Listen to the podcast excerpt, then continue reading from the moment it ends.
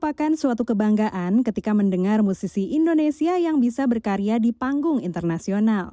Sebut saja Agnes Monica yang lagu-lagunya berhasil masuk dalam tangga lagu musik di Amerika atau Afgan yang menggarap album di Amerika. Dua musisi muda Indonesia lainnya saat ini juga sibuk meniti karir di Amerika.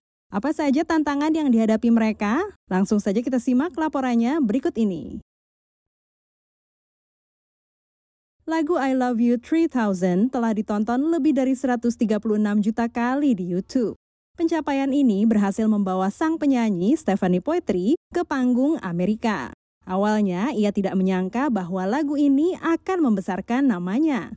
Namun ia mengaku berharap karyanya dapat didengar. Obviously kayak deep down aku hopeful, oh, semoga bisa didengerin banyak orang, tapi I never expected untuk segede ini. Jadi sangat berterima kasih, you know. Tahun 2019, penyanyi berusia 22 tahun ini memutuskan pindah ke Los Angeles, California untuk meniti karirnya di industri musik Amerika. Ia bergabung dengan label musik Amerika 88 Rising yang telah membesarkan nama-nama seperti Rich Brian dan Nicky. Namun, menurut Stephanie, bermusik di Amerika tentu saja ada tantangannya. Susah. Jadi menurut aku lebih ke sekarang kan poolnya jauh lebih gede lebih banyak orang yang um, di industrinya juga. Dan bedanya kalau di Indonesia tuh aku ada bantuan mamah kan. Jadi aku juga dari kecil udah kenal banyak banget orang di industri. Di sini aku harus mulai dari nol. Cuman I think it's good juga sih. Jadi nggak terlalu numpang gitu. Kegigihan Stephanie dalam bermusik diakui oleh sang ibu penyanyi Titi Dwijayati. Saya sebenarnya salut gitu sama dia gitu.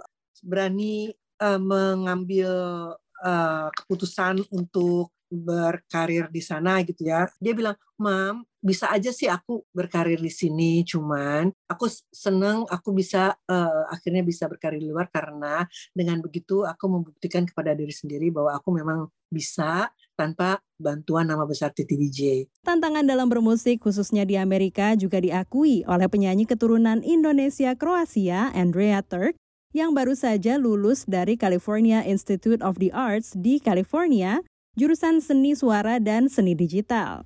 Penyanyi yang memiliki hubungan darah dengan mendiang komposer WR Supratman ini mengaku harus serba bisa. Untungnya, ia banyak mendapat kenalan sesama musisi di kampusnya. Karena Anda harus ngelakuin semuanya sendiri. Maksudnya teman-teman Anda di sini kan kebanyakan produser, jadi untungnya Andre bisa nulis bait gitu kan, terus kasih lihat teman Andre yang produser, terus dia langsung bikin beat gitu kan, terus langsung record, udah langsung jadi. Namun, sebentar lagi Andrea akan meneruskan kuliah S2 dengan beasiswa di Berklee College of Music di New York dan ia pun harus siap mandiri. Ya nanti mungkin di New York kan Anda bakalan sendiri ya prosesnya paling lebih lama aja sih harus nulis dulu, harus bikin melodinya, habis itu harus produserin juga, habis itu harus mixing juga ya paling prosesnya aja sih lebih lebih challenging, lebih lama. Membangun jaringan memang penting, namun yang tidak kalah penting menurut Andrea adalah mencari kesempatan untuk berada di lingkungan yang tepat